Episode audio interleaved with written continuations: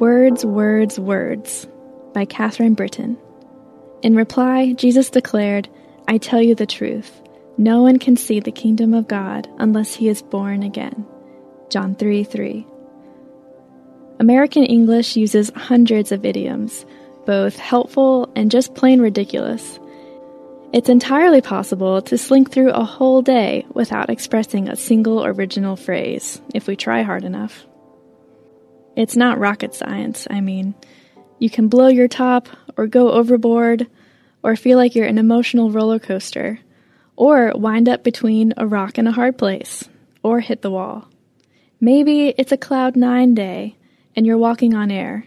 And no, I'm not pulling your leg. There's a method to my madness. You can probably think of a dozen more idioms that I omitted. Nowadays, we overuse those phrases and stick them in our conversations as a substitute for original thought. But once upon a time, all those things we call cliches resonated with meaning. Consider just a few.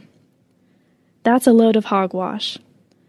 This wholesome little phrase comes straight from the farm, where hogwash designates a concrete mess of garbage and refuse that's only fit for the pigs.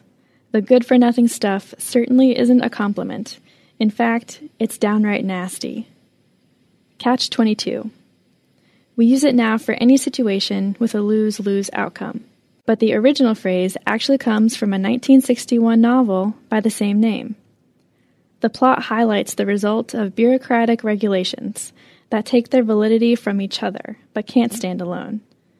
The bewildering circular logic keeps characters from any good outcomes, thanks to the nonsense to which they're subject.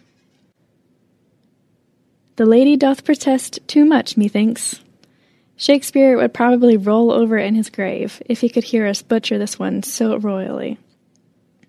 The phrase actually comes from the lips of Queen Gertrude, who rather hastily marries her husband's brother after her husband dies.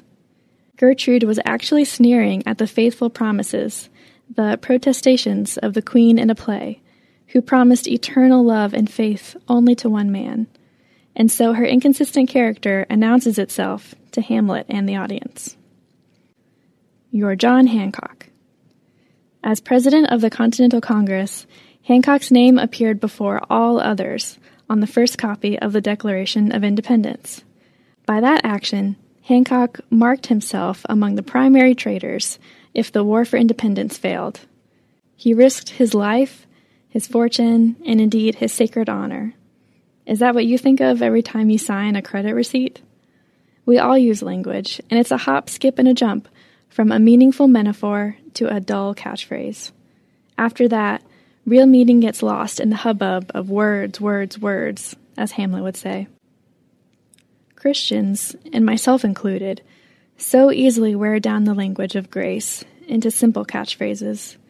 When Jesus told Nicodemus that he must be born again, he was conveying a radical idea, and Nicodemus knew that much.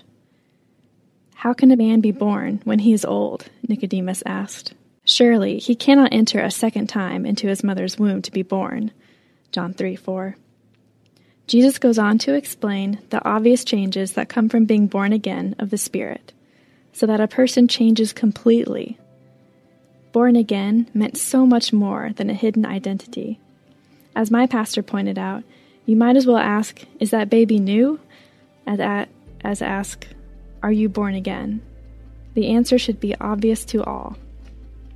Intersecting faith and life. The slip from authentic faith to rote Christianese is sometimes nothing more than a wandering mind, and sometimes as much as complete forgery. As you pray and read the Bible this week, take time to meditate on what simple phrases like mercy, born again, and repent genuinely mean. Find names or attributes of God that you don't usually use and meditate on them. Ironically, right before Jesus gave his disciples the Lord's Prayer, which far too many of us utter by rote, he said in Matthew 6 7, And when you pray, do not keep babbling like pagans, for they think they will be heard because of their many words. The fight against complacent muttering finds success when it's joined by a genuinely appreciative heart.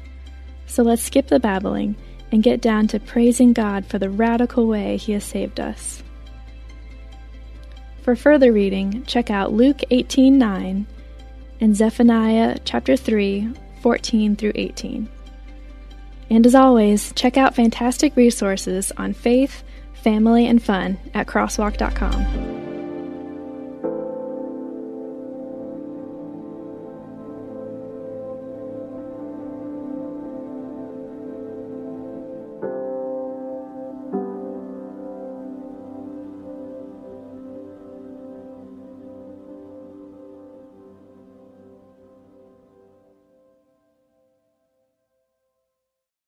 I'm Billy Yancey, entrepreneur, fitness cowboy, father, retired Navy cornerback, and now podcast host. Listen to my new show, Billy and the Goat, on Life Audio. Happy listening.